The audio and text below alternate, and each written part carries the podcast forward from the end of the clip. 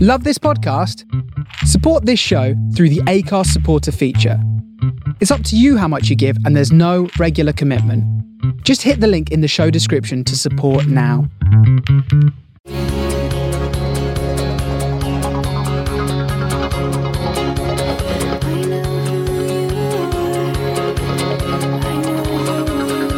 Hey, hey, hey, hey, hey, hey, hey, hey, What? oh, yes. oh, oh, oh. oh, yes. yes, Yes. Whoa. I am pumped up. I'm jacked up.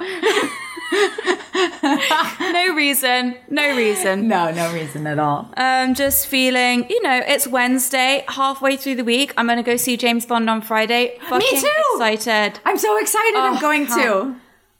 I cannot wait. Yep. I cannot fucking wait. Ryan Brady converted me into a James Bond lover and fanatic. Really? Well, he was a bit of a James Yeah. Bond himself. I do have to say. He was, yeah. He was womanizer, Yeah. um, assassin. Very materialistic. Looked great in a um, suit. and save lives, quite frankly. yeah. So I can't wait for that. Why else am I excited? I don't know, babe, just to see your face. I'm excited to see you in our merch sweatshirt. It looks good. We've got it in red. I haven't seen that color yet. That's hot. And that's hot, queen. Yes, I'm Um, over here okay, in so- my um in my furs. Looking like some kind of goddamn lady. Eris because it's cold. Um, yeah, I bet your place gets really cold in the winter because you're in an old, I'm in an old rickety you're in an old rickety shack. pirate ship building over here. So here we are. Last week we talked about embarrassing things. It was great. Um, we are going to dive in with some listener feedback. Anyone who's not following us on the Instagram, first of all, why? Yeah. Second of all, First of all, fuck you. um, no, oh, sorry. not fuck you. Okay, good. Get over there. Follow us. It would be really helpful. Um, unfortunately, the entertainment industry has come to a place where if you don't have followers on Instagram, you may as well just be fucking dead. Yeah. So if you're not following us, please follow us on Instagram. Our handle is at the Lucy and Annabelle Show. Okay. Yeah, So and also if you guys haven't rated and reviewed the podcast on iTunes, that would be incredible. We love you all. It Thank really you. would. Because as we develop the show and progress with our different little ideas and projects, people look at that stuff to decide whether we are worthy of their time and attention. That's right. Um, and we want to keep this thing going. So last week we talked about embarrassment. People loved this episode of embarrassing They did. things. They lost their mind. I was getting texts and messages at all hours of the day and night. I'm like just thinking about it, and I'm already ready. to You're just covering disappear. yourself I can't- again. Like I can't. Some of the things you guys wrote in on the Instagram made me really feel bad. I can't wait to hear what are they? Um, okay, so one of my favorites, probably Yeah. my favorite, was I gave a blowjob while I was using my dad's Uber account and got him and his company banned. No. What do you mean? I don't even know what you just said. She gave a blozzer in the Uber and got banned. And she was using, I guess, her dad's account. How is Um, that and allowed in an. Uber? What would you do if you were the driver It's and not. somebody did that? Do you know people like fuck their Uber drivers and stuff? Like that's the thing. And like it, we've got people in our family in orbit who are Uber drivers, and they get propositioned a lot for sex. Wow. Um, another one which I really like. There was a lot of period stuff where like, Oh, really? yeah, I guess people are still really like humiliated by period stuff, which I get. I feel like anything that's about your bum bum is embarrassing, whether it's your front bum bum or your back bum bum. I feel like anything that comes from the undercarriage is humiliating, regardless of what anyone wants to be like. Normalized periods. Okay, yeah, but then we have to talk about th- where the period comes from, which is the front bum, and it's embarrassing. Tell me a period one. No, wait, no, don't. Okay. Why did I just ask for that? I don't want Yeah, that. yeah, yeah, no, it's good. Oh, my dad walked in the bathroom. My dad walked in the bathroom without knocking, and I was putting in a tampon. Oh no! I would just die. I'd hate that. Um, there was lots of period ones. I'm gonna do an. I'm gonna grab another period one from the archives. Hold on. Instagram is really acting a fool. Instagram would has had agree? a conniption this week. You know, Facebook and all that went down this week. Yeah. Well, it's all owned by the same person. Yeah, and so WhatsApp, Instagram, Facebook, anything owned by Facebook went down. And then I later found out that it all went down two hours before the uh, whistleblower went to speak in the trial, the Facebook whistleblower. So Oh, there's a big court case about. Facebook and how like it's damaging children and it, whatever blah blah blah. I don't know enough about it to know all of the intimate details of what the case exactly is. But a former Facebook employee and whistleblower was taking the stand in the trial, and two hours before, could you even believe it? Could you imagine it? Could you have predicted it? What are the Facebook chances? goes down. Oh my god! And you know, I wonder all the things that may have just disappeared and got lost during that time. Yeah. I I can't imagine. I mean, if you if that was something that you were interested in doing as as Facebook, It'd be a good um, opportunity. yeah, I mean, it was just really, I guess, you know, just one of those things that happens. So, anyway, um, Just gonna leave that there. The other things that were were embarrassing that people said were some people were just like, "Oh, where do I begin? My whole life's been an embarrassment." Yeah, well, like we said, existing is humiliating. I actually have a period one. I think I was I had just started my period and I basically dressed exactly how I dress now when I was twelve. Um, I was wearing a hoodie I can that see was that. grey. you do Like a dress like a baggy- 12-year-old. like a like a I actually do. Even when I'm dressed up, I dress like a 12 year old. But I was wearing like a grey hoodie and I just got my period and I changed my tampon and I guess like some blood was on my sleeve. And my best friend was a boy and he was like, What's that blood on your sleeve? And I was like, You could have played oh. that off, though. Oh my god. You could have Yeah, said I you did- had a bloody nose. I did play it off, obviously, but the point is, is that the embarrassment still happened to me. I still had to look down and be like, "There is blood from my front bum on my arm," and a boy saw it, and now he's just asked me about it. Mortifying. Mortifying. So sorry, everyone's embarrassed about their periods. Yeah. Look, they're not going anywhere for a long time, so just get used to it and get yourself a pair of Thinx. It's not an ad. They're just great knickers that hold your period in. Wow, you just reminded me of my most embarrassing thing as a young person, but I can tell it later because we're on front bum stuff right now. No, no, no. Tell us. Oh man. I remember being about that age, 12, 13, and I was in junior high at the time, which you don't have in England, but in America, you go to one through six, and then seven and eight are junior high, and then you go to high school. Yeah. Very vulnerable age. You don't want to exist at all, right? Don't want to be embarrassed. No, Sure. and you're you're liking boys or girls, you're having sexual feelings. And I became so embarrassed of this is going to sound so crazy, but two things. My hair, my hair. I would slick it back in a bun because Yeah. I didn't want boys to see my hair and think and and associate it with me having pubic hair. Wow. I know. And the other thing was I w- That's twisty. it is. I don't know how I came up with that, but I was mortified of my hair being down in any way. So I had You're not a hairy person. no, then. not at all. I have like this very fine, light hair. And your like body's not. I don't hairy. even have any arm hair or anything. Unlike me, I'm like bloody basically wearing like a fuzzy fucking. My whole from literally uh, my eyebrows down is just fuzzy, like fuzzy, fuzzy. I've got like a fuzzy back, a fuzzy bum, a fuzzy everything. Got like full on like troll feet. I'm just gonna be honest about it. I'm gonna be honest here for any other any other um, women out there or men who feel some type of way about their fuzziness. Don't worry, some of us have fuzzy bums. I mean, I've definitely got peach fuzz. You and I are two sides of the same coin. Yeah, yours is pretty, mine is eyebrow raising.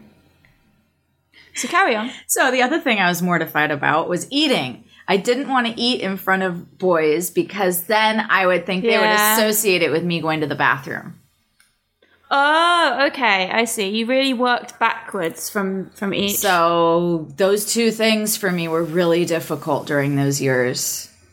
And then I got bro- I got broken up with, so I spent an entire year eating my lunch in a classroom because I was too mortified to go out and see people after I got broken up with. And that is kind of how I became an actor because I joined poetry club because it took place during lunch. And so I needed somewhere to go. So I, I joined poetry. you needed a safe place to go. Yeah, and that really sparked my love of Shakespeare and all that kind of thing. I joined touch typing lessons because Jeremy Kingsley. Oh, I Um, remember Jeremy Kingsley. Yeah, we never put that episode out. Oh, we didn't. So Annabelle doesn't just that. she doesn't just call this man Jeremy. She has to call him by his first and Jeremy last name. But first, maybe first great love of my life potentially was Jeremy Kingsley. Yeah, I mean, didn't you Um, like carve his name into your furniture in your room? into everything. At my mum's house, every time we paint a room or renovate something, it's I lo- I heart JK ev- everywhere you turn. So he's got a partner now and a baby. Maybe he's married. I'm not sure. So, um, you know, my chances uh, have, have gone slim to none at this Yeah. point. Were but- they always slim to none though? No, they were high, high chances. According Um, but I joined I joined touch typing because he was at touch typing. Oh. So I have him to thank for in the way that you've got your boyfriend who dumped you. Yeah. Dan- I've got Danny Jake- Brinkenhoff. Danny motherfucking Brinkenhoff. Where is he now? God damn it, Danny Brinkenhoff.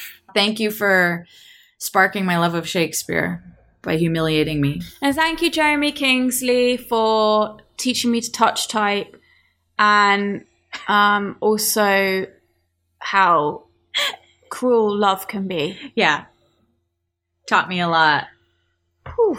Wow. Okay, so that's a recap on last week's episode and some of our most embarrassing moments. Today, we need to do some news. We have some news. It's not world news. It's not important news.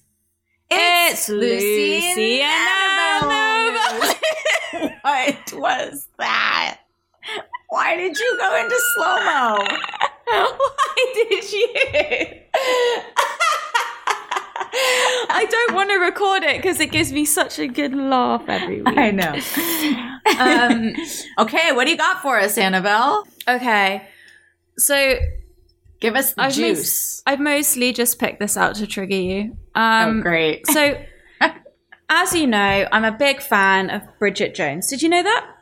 Uh, not especially. I watched it a lot of times. I like it very much. And as I think most of us can relate to Bridget Jones, um, can you relate to Bridget Jones? I was going to make some stupid joke about how I can't, but of course I can. Yeah, absolutely. Okay, good. What is your most relatable Bridget Jones memory? Let's just say from the first film, in case you like can't remember any of the other ones. Um, like, what's the most relatable moment in Bridge that you'd say is like? like where she's like where she's in the room with the guy she really likes and then the just the stupidest shit starts coming out of her mouth and she doesn't know what she's saying and she's just trying to back out politely. Okay. So conversational things. Okay. Yeah. So I would say the big knickers moment for me definitely uh definitely feels relatable. I am somebody that doesn't really have you know, I'm not organized enough to have nice knickers. They're all a bit comfy. I'm going to be honest, they're comfy. And they're small, but they're comfy. So if a man takes down my trousers or dress or whatever he's taking off, what he's going to find there is something that definitely looks comfortable. And also, never once, not once in my life, have my legs and pussy been shaved at the same time. So, you know, it's like he might find the legs and go, yeah, yeah, this is going to be a great time. And then the thigh not shaved, full bush, massive knickers. So for me, that's just like a moment where I just like, swallow me, just murder me, and then the man likes it, and you're like, yeah, you're just you're pretending to like it. Why is it so really- hard for you to get them shaved at the same time? Don't know. I just can't do it. It's just not a skill that I've got in my life. Mm-hmm. I, I've never developed it. Wow. Because I'll be in the shower and I'll be like, yeah, yeah, yeah, okay, I'll shave my legs, and the, no one's gonna see it. And then I'll be like, actually, I want to wear shorts, and then it's like, okay. Well, now my pussy's not shaved, and like, look at my pubes are showing. I wear g strings and I wear thongs exclusively, but they're like they're not like it's not like oh yeah, let me just put my La Perla thong on so you can be titillated by the lacy, silky thong. It's like no, this g string is about utility. It's comfortable. it's cotton. Nothing's hurting me. Nothing's bothering me. There's an acceptable gusset region. Everything is. I do have two sets of underwear, I have to say. I have like the sexy drawer and then I have the everyday drawer. So, yeah, you know, for like Friday nights, I'll dip into the sexy drawer. Well, I'd say the other moment I relate to is when she walk when she like thinks somebody's in the house and then she's like, "Oh, I feel like such a fucking idiot. Nobody's in there." And then she leaves and she sees the cardigan on the side. Like the number of times I found myself in a situation where I'm like, "Oh, what a crazy bitch!" Me thinking like something's going on, and then you realize something is going on, and you're like, "For fuck Ugh. sake!" And you've like let yourself be gaslit. Yeah, and you thinking that doubted you're like a yourself. mental bitch. Yeah, no. No. Yeah, if you think something's going on, It is. chances are something's motherfucking going on. Exactly. So, how does this tie into the news? Oh yeah, yeah, yeah, yeah. It, it doesn't really actually. God, you wouldn't be a very good newscaster. You'd be off on some fucking tangent. Or would I?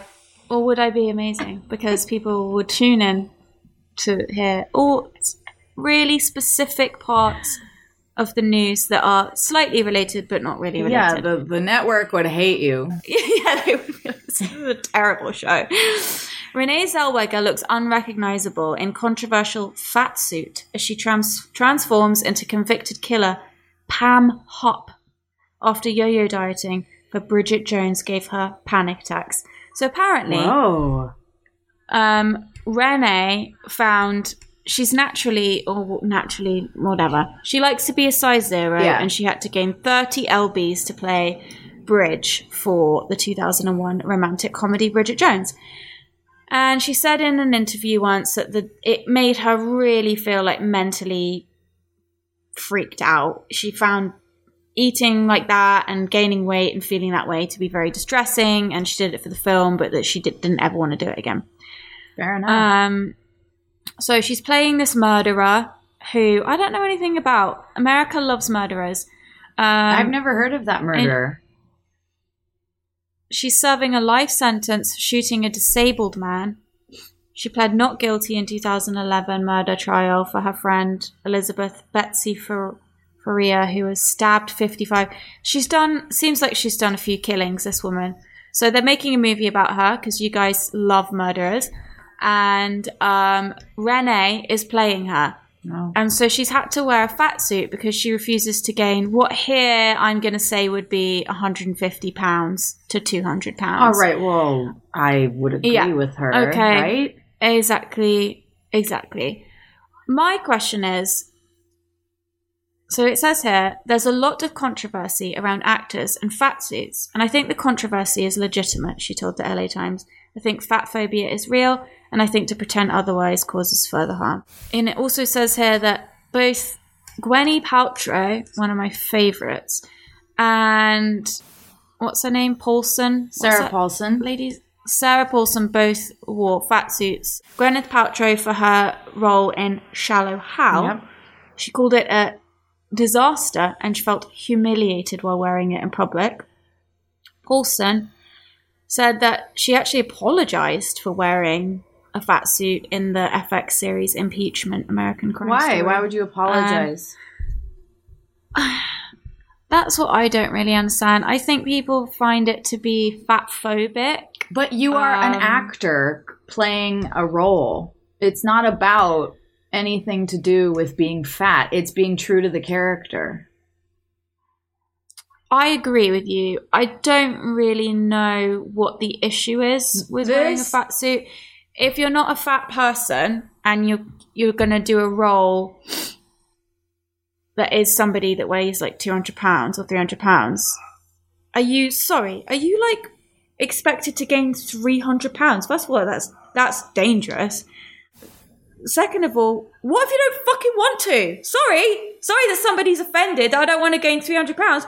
It's got fuck all to do with you. Don't go and see the film. We are actors. If you're that upset by we it. are actors and we transform into the character. This also gets into the area of like people being now pissed if a straight person is playing a gay character or a gay person's playing a straight character or it's it's you need ah. to just back up off the craft of acting and remind yourself what acting means. It's pretend. It's about telling stories and creating characters. And that's what we do.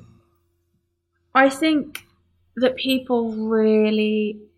This goes back to the conversation that we've had about like people just really being like about themselves. Yeah. And it's like, well, I'm fat or I'm gay or I'm skinny or I'm straight and I want to see, I want to see me reflected back to me. And I get it. I get it with some stuff completely. Like, you know, as we all know, I am a black supremacist. So when it comes to race, I'm like, a hundred percent get it, understand, here for it, agree, a hundred percent of the way. But when it comes to gender, size, um, like prosthetics for face things and body things, I'm just like, I just, okay, this is controversial.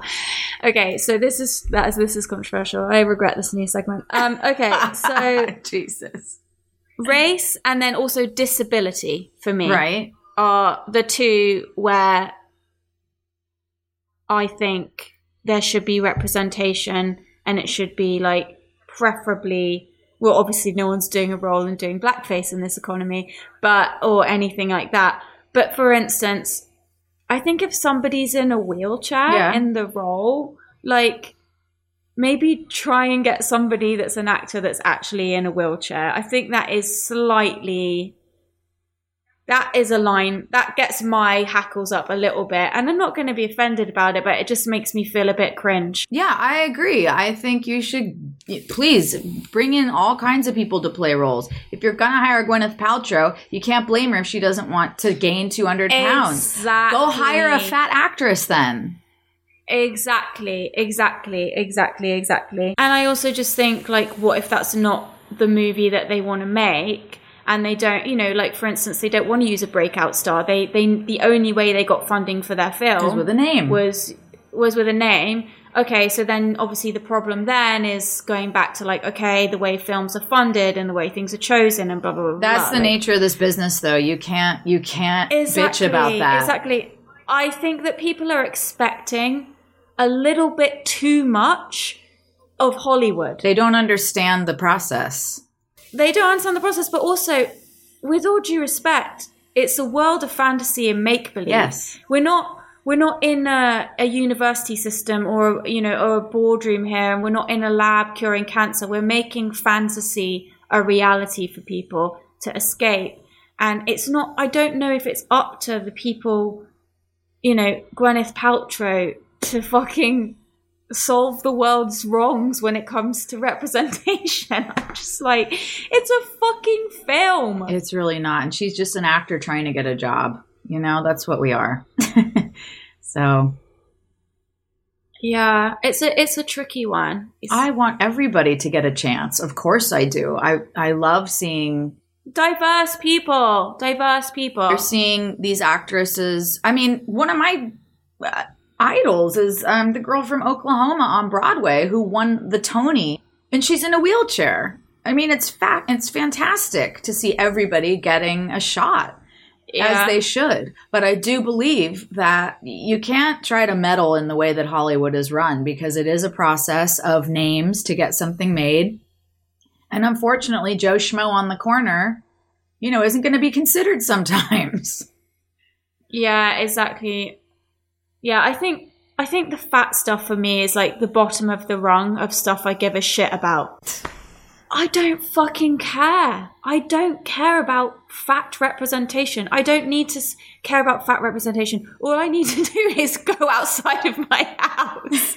and it's like, there it is. Like, it's everywhere you turn is fat people. Why are we having this conversation? It is normal in America to be overweight. We're the fattest place on earth.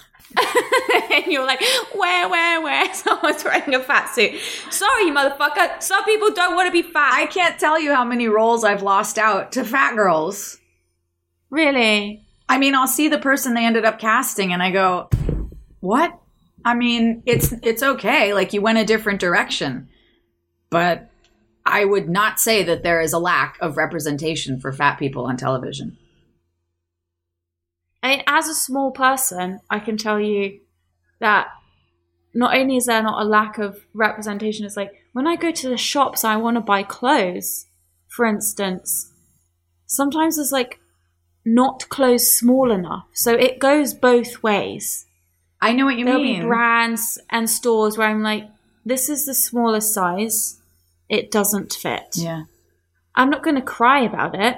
just going to shop somewhere else. And if you don't like Renee Zellweger's fat suit, then don't fucking watch the don't go to program. the- And shut the fuck up. Exactly. Lucy, tell us your news. All right, so the um, headline here is that pissing on Basquiat, Christie's, the auction house, is selling Warhol's portrait of the artist Basquiat.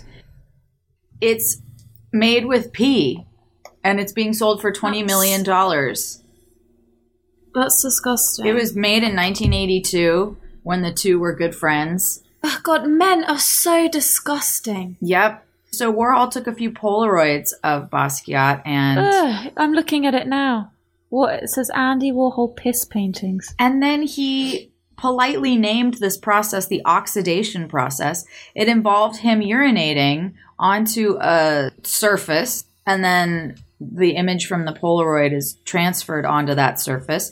And the uric acid discolors the metal, creating pockmarks and rust and fusing. Yeah. So it's like this very unique thing he came up with.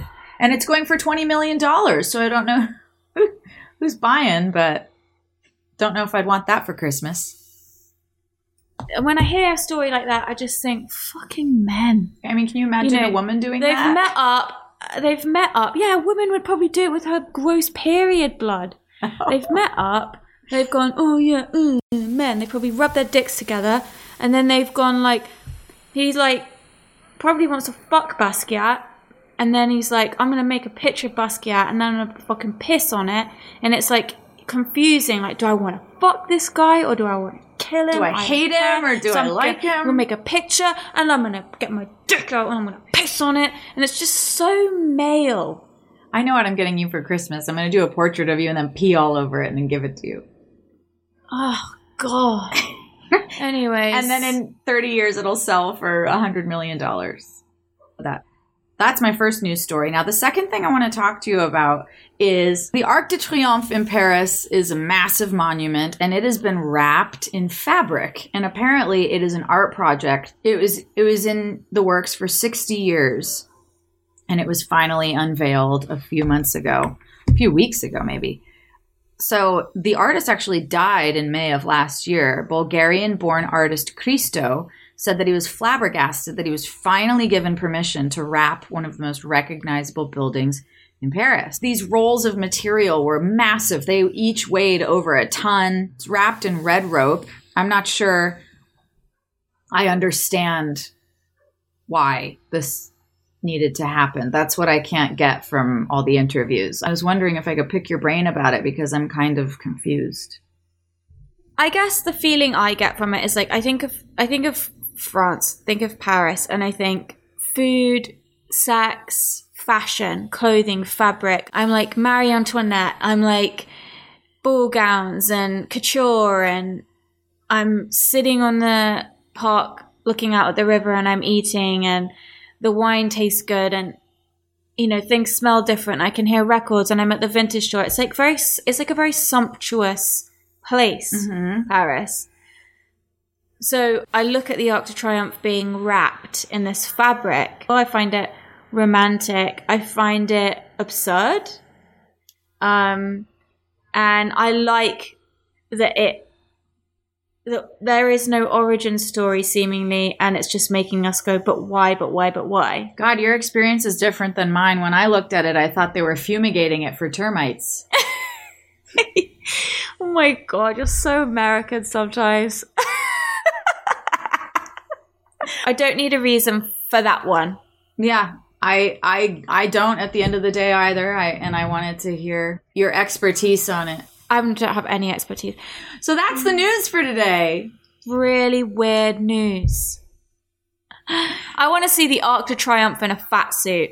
Yes. So this week we're going to talk about help.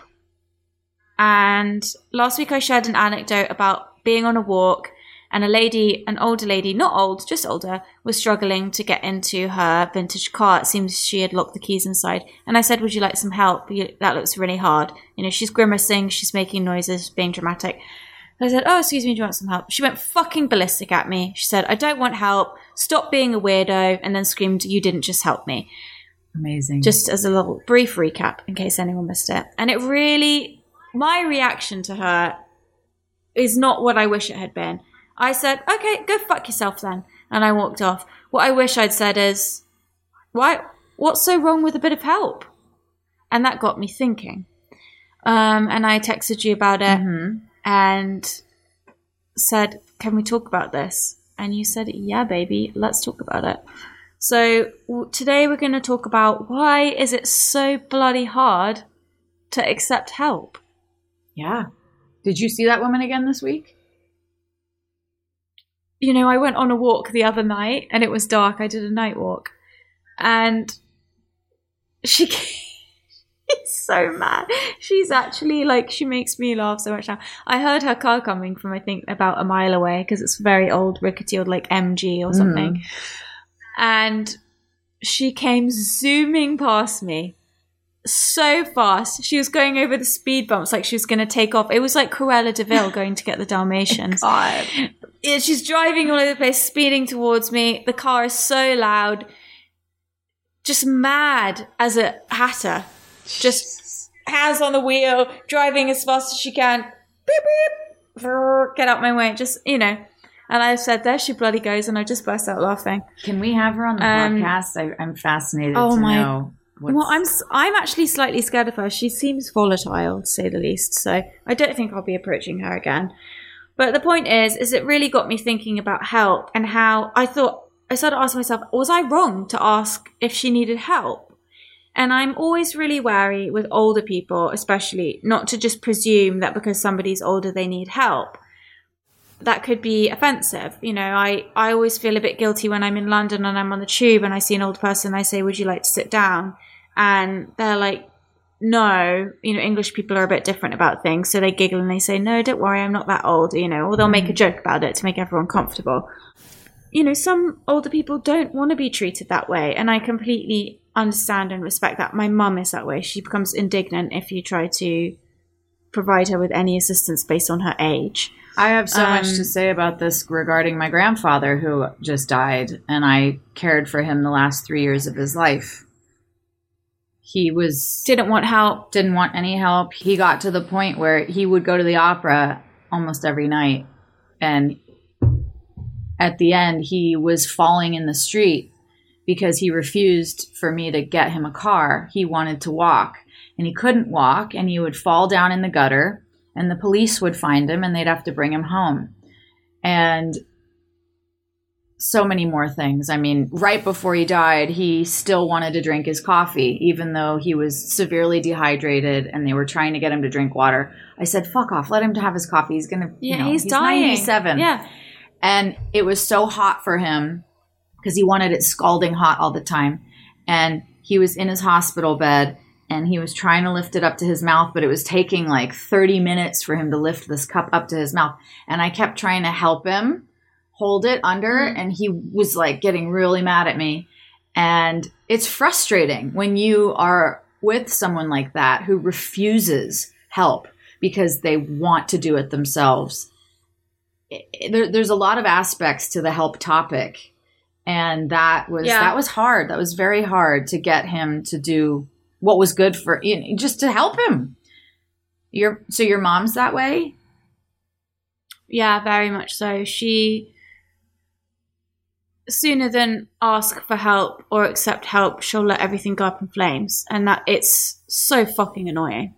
So where Um, where it's it's so normal. I think it's like so many people are that way. My reaction if somebody says to me if I'm struggling with grocery bags or something, and someone says to me, "Do you need help?" I go, "Oh no no no, don't worry."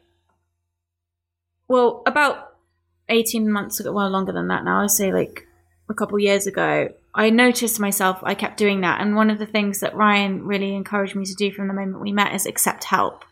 it's really um, important to accept help.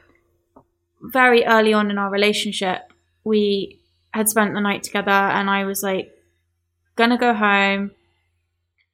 Um, and he said, "Can I get you an Uber?" And I said, "No, no, no, no. I, I, I'm fine. I can get it myself." And he went, "For God's sake, Annabelle, just let somebody help you." He'd been working with me at this point for some time now, so he knew me from that context of like, you know, probably being difficult to work with. Um, at that time, I I was, and it, it, I'll never forget the way he said it, his frustration, and from that point on, I was really mindful of like accepting help and trying to acknowledge when I needed help and all of those things. I mean, obviously, no one's perfect and gets this stuff right all the time, but now if somebody says to me, "Can I help with your groceries?" I say, "Yeah, that would be great, thanks." I'm know, really like- mindful of it. I accept help all the time, even when I don't need it. I allow the other person to give to me. It gives you perspective on the process, and you know, you know the joy you get when someone lets you help them. yeah, Why would you rob that from someone else? Why would you deprive them Yeah. of the opportunity to feel that joy that we get in giving? And so, when you are accepting help, you're actually giving. yeah i i think i think i agree with that um i think that there are a lot of reasons why people don't want to accept help that are probably deep rooted like you had you had looked up some different case studies and research on the reasons why uh people might not want to accept help Yeah, Um, I was reading that it goes way back to our beginnings when we're in a school setting and we feel like our ability is being compared to the other kids around us. yeah And then you don't and that. then you don't want to speak up when you need help because you don't want to be the weak one and you don't want to be the one that doesn't get it. You don't want to be the stupid one. You don't want to stick out in any way. You want to you want to belong. You want to be a part of the group and we just learn to not ask for what we need, don't we? Yeah, and I think there are so many, especially in school, and especially now, like teachers are so maxed out that it's kind of like, Yeah. you know, can you just get on with it? There's maybe a vibe of help not being necessarily available to students. It's very embarrassing as a child, isn't it, to put your hand up in front of 30 classmates and go, I don't understand. So I think that there's that nat- very natural stuff, but then I think there's also like much more deep seated things. Like with that woman the other day, I could tell that it just it hit a nerve with her that was just unbelievable. Um, I think that when you suffer with depression or other mental health issues, accepting help is like accepting that you're not well. And failure, and failure in a way. that's one thing that I really started thinking about after that exchange was was all the people I know and have known through my life who either could be alive today or could be living much happier lives as a result of just seeking help, guidance, comfort, all of those things. I know a handful of fiercely independent women who really don't need any anyone for anything. And you know they wear it as like a badge of honor. And i i think that unfortunately some people really are super independent and don't need anything and don't need any help and they don't need a man and they don't need this and they don't need that and that's fine but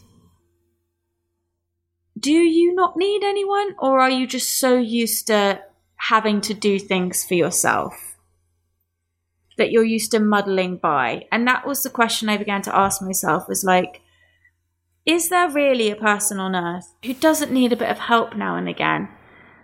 I think that you have to be really careful of that not morphing into something destructive. It does morph into In your something. life. Yeah, it does. And I can remember as a kid, my first feelings of devastation and disappointment. I decided I'm never going to depend on anyone ever again. And that's how I'm going to stay safe.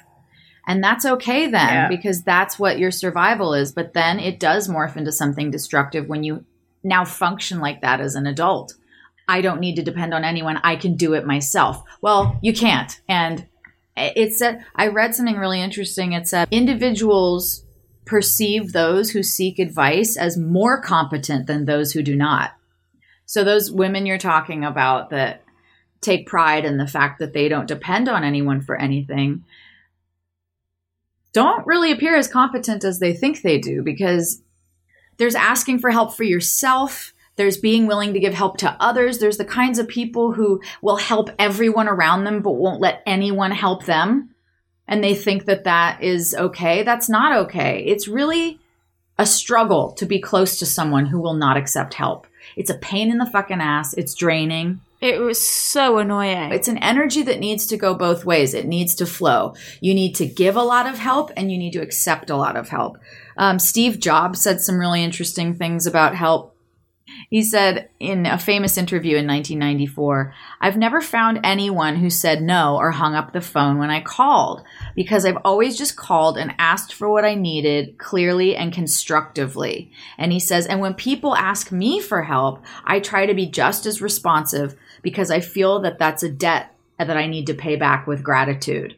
So there are many, many people who have helped each of us in our lives. Think of all the countless people that have helped you get to where you are today, emotionally, mm-hmm. financially, whatever it could be, helping you move house one day, sharing their meal with you, giving you a loan. We have had so much help, each of us.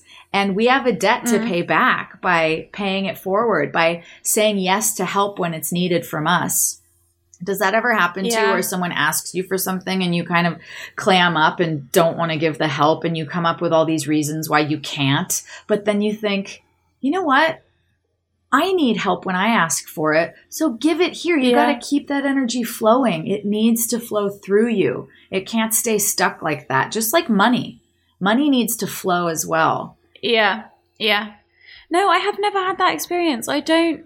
Um, Because you give help to everyone. So I'm interested to know if you accept help back the same as you give. well, I have, I and I have been helped so much Right. and been given so much to that. For me, it it flows. it's a balance. and it fe- it feels good. It feels like I needed a lot of help when I was younger, and now I'm able to help others in a way that I didn't have the capacity, time, or resources to do so when I was younger.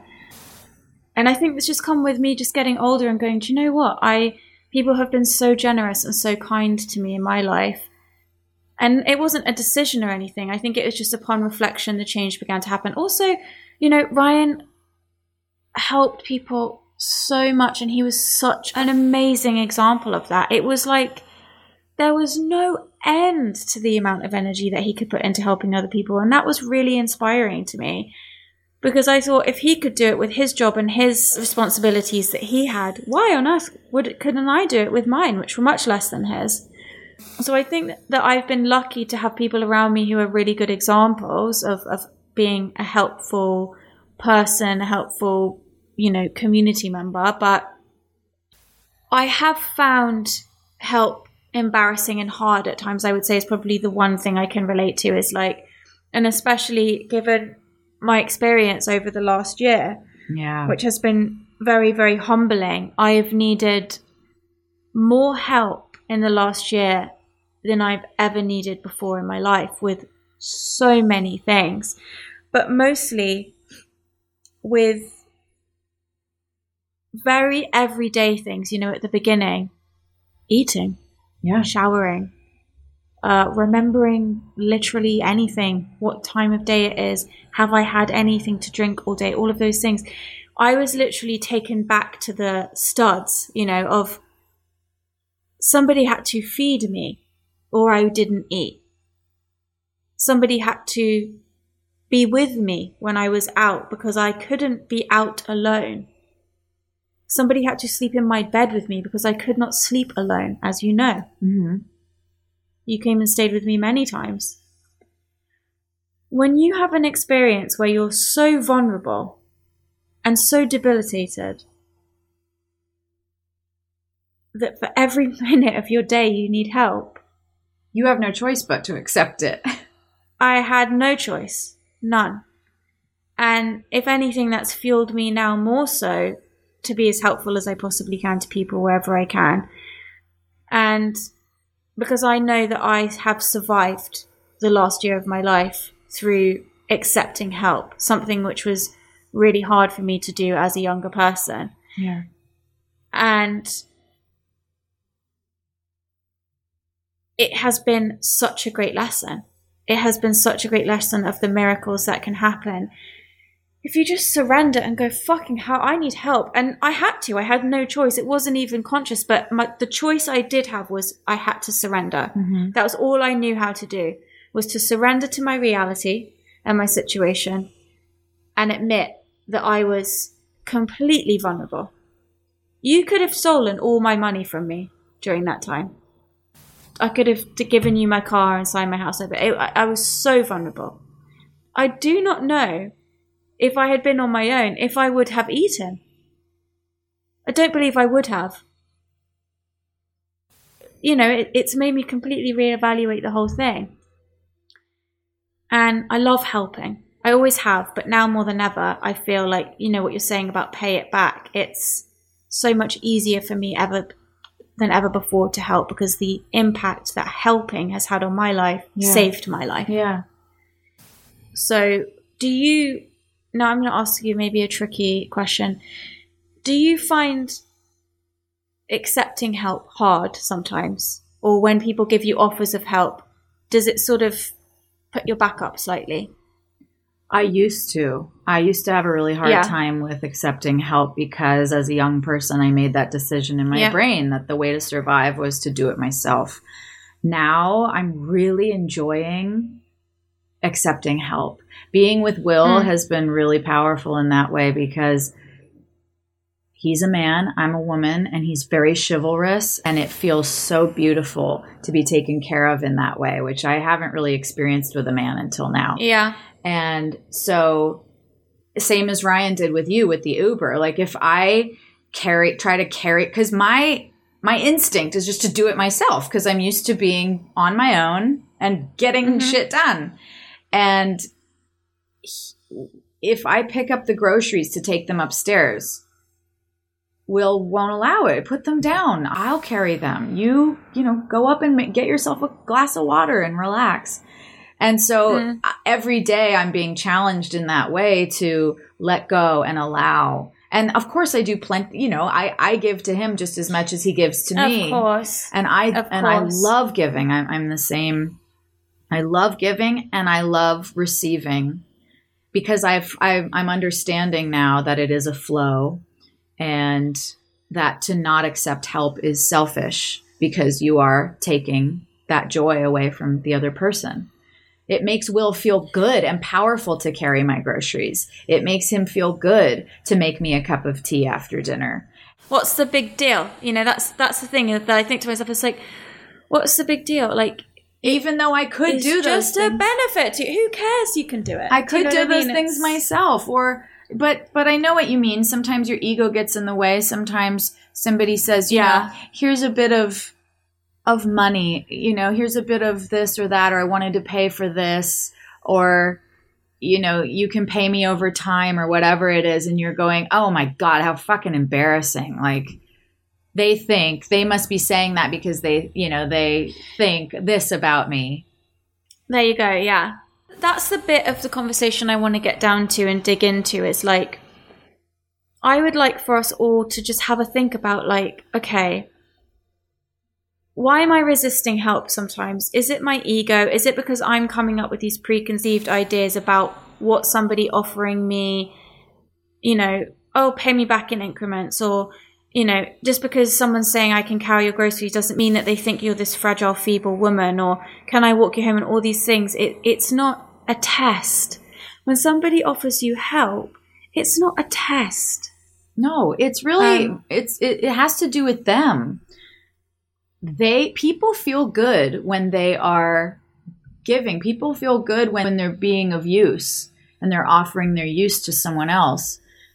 People want to help. They really do. And I think if we think about it differently, it's not that we're pathetic or we're inept or incompetent. It, I think instead to switch the thinking to it's a group effort to solve a problem or improve a situation or improve things. It's constructive. So if you're clear about that with someone when you need help, it'll feel much better than asking mm-hmm. for help because I'm pathetic. No, it's will you join me in this group effort to achieve this goal? Because we both want things to go right. And that's a really good tool, actually. Now, what you're saying, I'm thinking about if you need help and don't know how to ask for it, you know, maybe sit down and brainstorm some ideas of like, if it makes you feel better about asking for the help, like, come up in advance with, say, it's a financial thing, you know, can I borrow $500?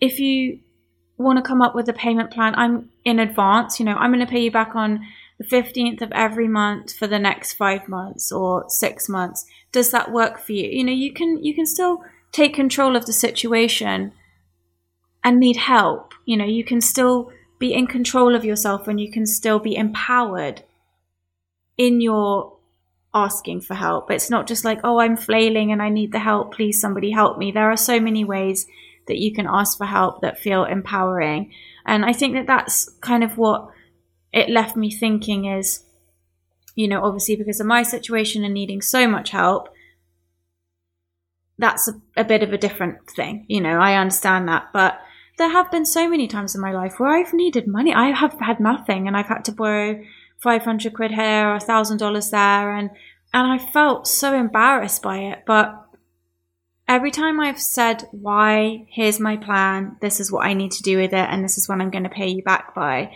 it's made it feel much easier. Yeah. You know, things like, you know, I need to move house. Can you help me? Recently I had to move house and I needed help. And I asked, you know, somebody couldn't do it at the last minute that was going to help me. And I had to ask Will for help. Mm-hmm.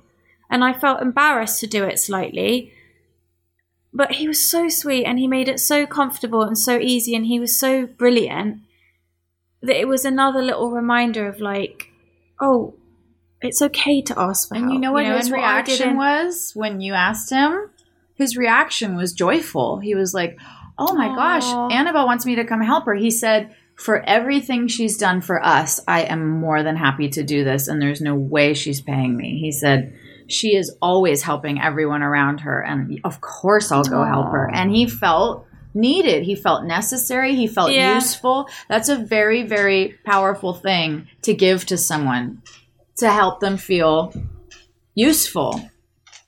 And what made me feel bad about it was like, I, you know, are you Ubering? I want to pay for your Uber. He wasn't, he was driving, but like, I'm absolutely going to get you lunch, you know, and do, that's how I feel better about the fact that he was coming and giving me you know, all of that time, his energy, his strength, you know, all of that. We sat down, we had a nice lunch, we spent time together, and that made me feel better about it. And there are ways I think that when it is hard to ask for help, that you can soften it for yourself. And um, it just, that lady the other day, it made me feel sad. It made me think, God, are there people out there who who need help, who aren't asking for it? And it, I just wanted to have this conversation with you because if there are people listening who need help and don't need don't know how to ask or don't want to ask or feel embarrassed, I just wanted to have this conversation to maybe encourage people.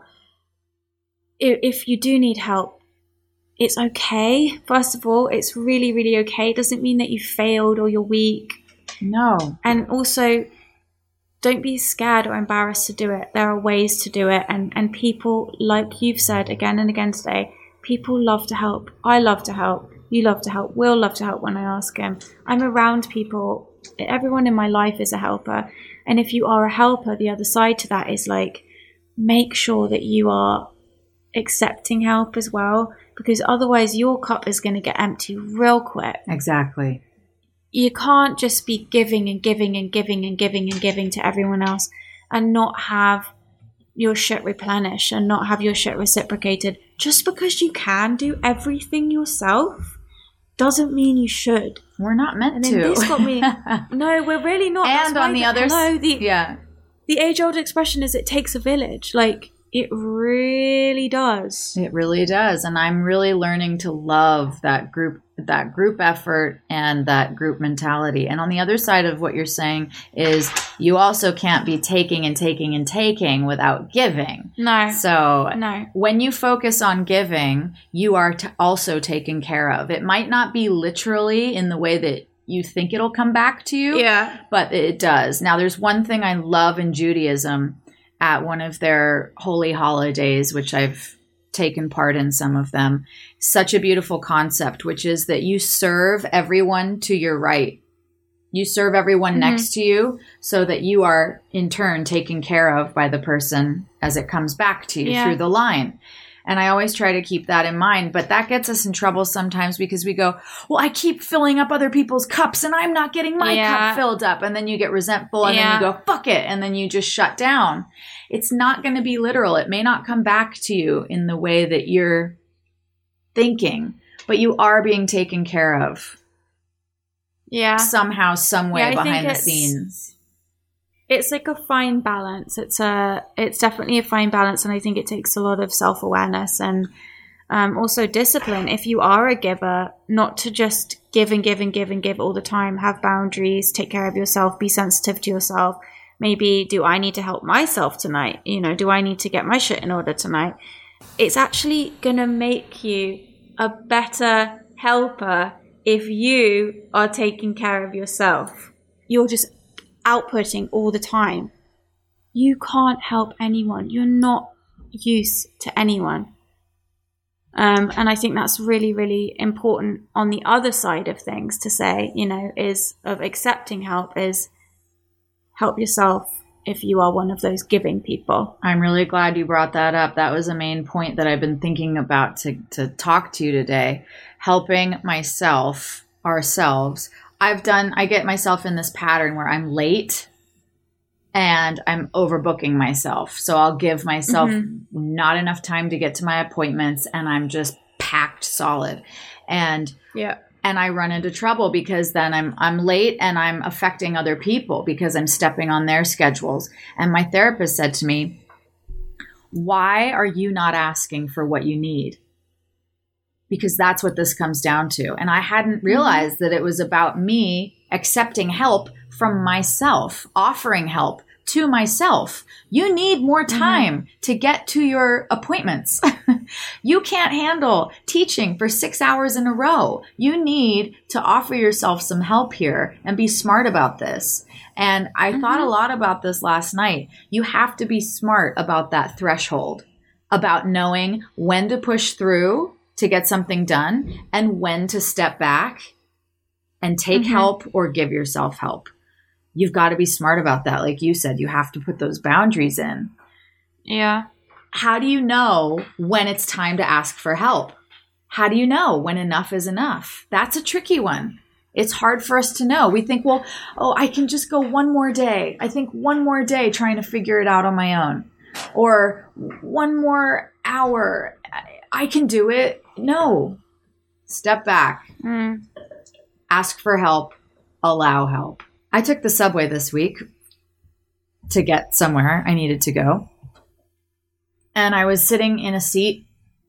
It was getting busy. The subway in Los Angeles is not like it is in New York or London. It's uh, Hell no. not not like business people going to their jobs. It's very scary. I'm sitting in a seat and a man, a very crazy homeless man, sits basically in my lap, sat next to me and shoved in to scoot me over. And my first reaction in a situation like that, and we've said this before, is to try to out crazy them. So I just I started yelling and I went, "I have COVID." And I like yelled at him and he started laughing at me and like getting closer to me and looking at me with this crazy look in his eye and I went, "I've got AIDS, I have herpes, I have," and I started laughing. I, started just just looking at him the way he was looking at me and googly eyes and everyone around me was moving farther away from me. But I was trying to out crazy him. That was my first um, instinct thinking he'd get up and he didn't. He was he was enjoying it. He had this look of pleasure in his eye and he just thought i was fascinating. So then i didn't know what to do next so i took my feet and i put them up and i literally put my feet on him and shoved to get him to move away from me which also didn't work. He's just still looking at me like he wants to play. And then i thought for a second and i thought what do i do I can't ask anyone for help in this moment. I've got to figure this out myself. I could see there was like a, a knife in his pants, like a little switchblade. Mm-hmm. Uh, I, I was in between stops and I looked at him. I'm, I'm, who knows if this was wrong or right, but I started asking him questions. And I said, Where are you from? Because my next instinct was to keep him talking. Yeah. And he tells me he's from France. He has eight brothers and sisters. His mother died during COVID. He wasn't able to go to the funeral. His brother died in a knife fight. He's a painter. He started sharing his life story with me. And I mm-hmm. just figured, fuck it, just keep him talking as long as I can. And then I and then my stop came and I got up and I said, Well, this is my stop. Oh, and he looked at me and he and he was studying me and he said, you are a dragon and an angel all in one. And I said, What do you mean? and he said, The way you were screaming at me, that was, you were a dragon. And now you're being an angel. And that's amazing. That's all rolled into one.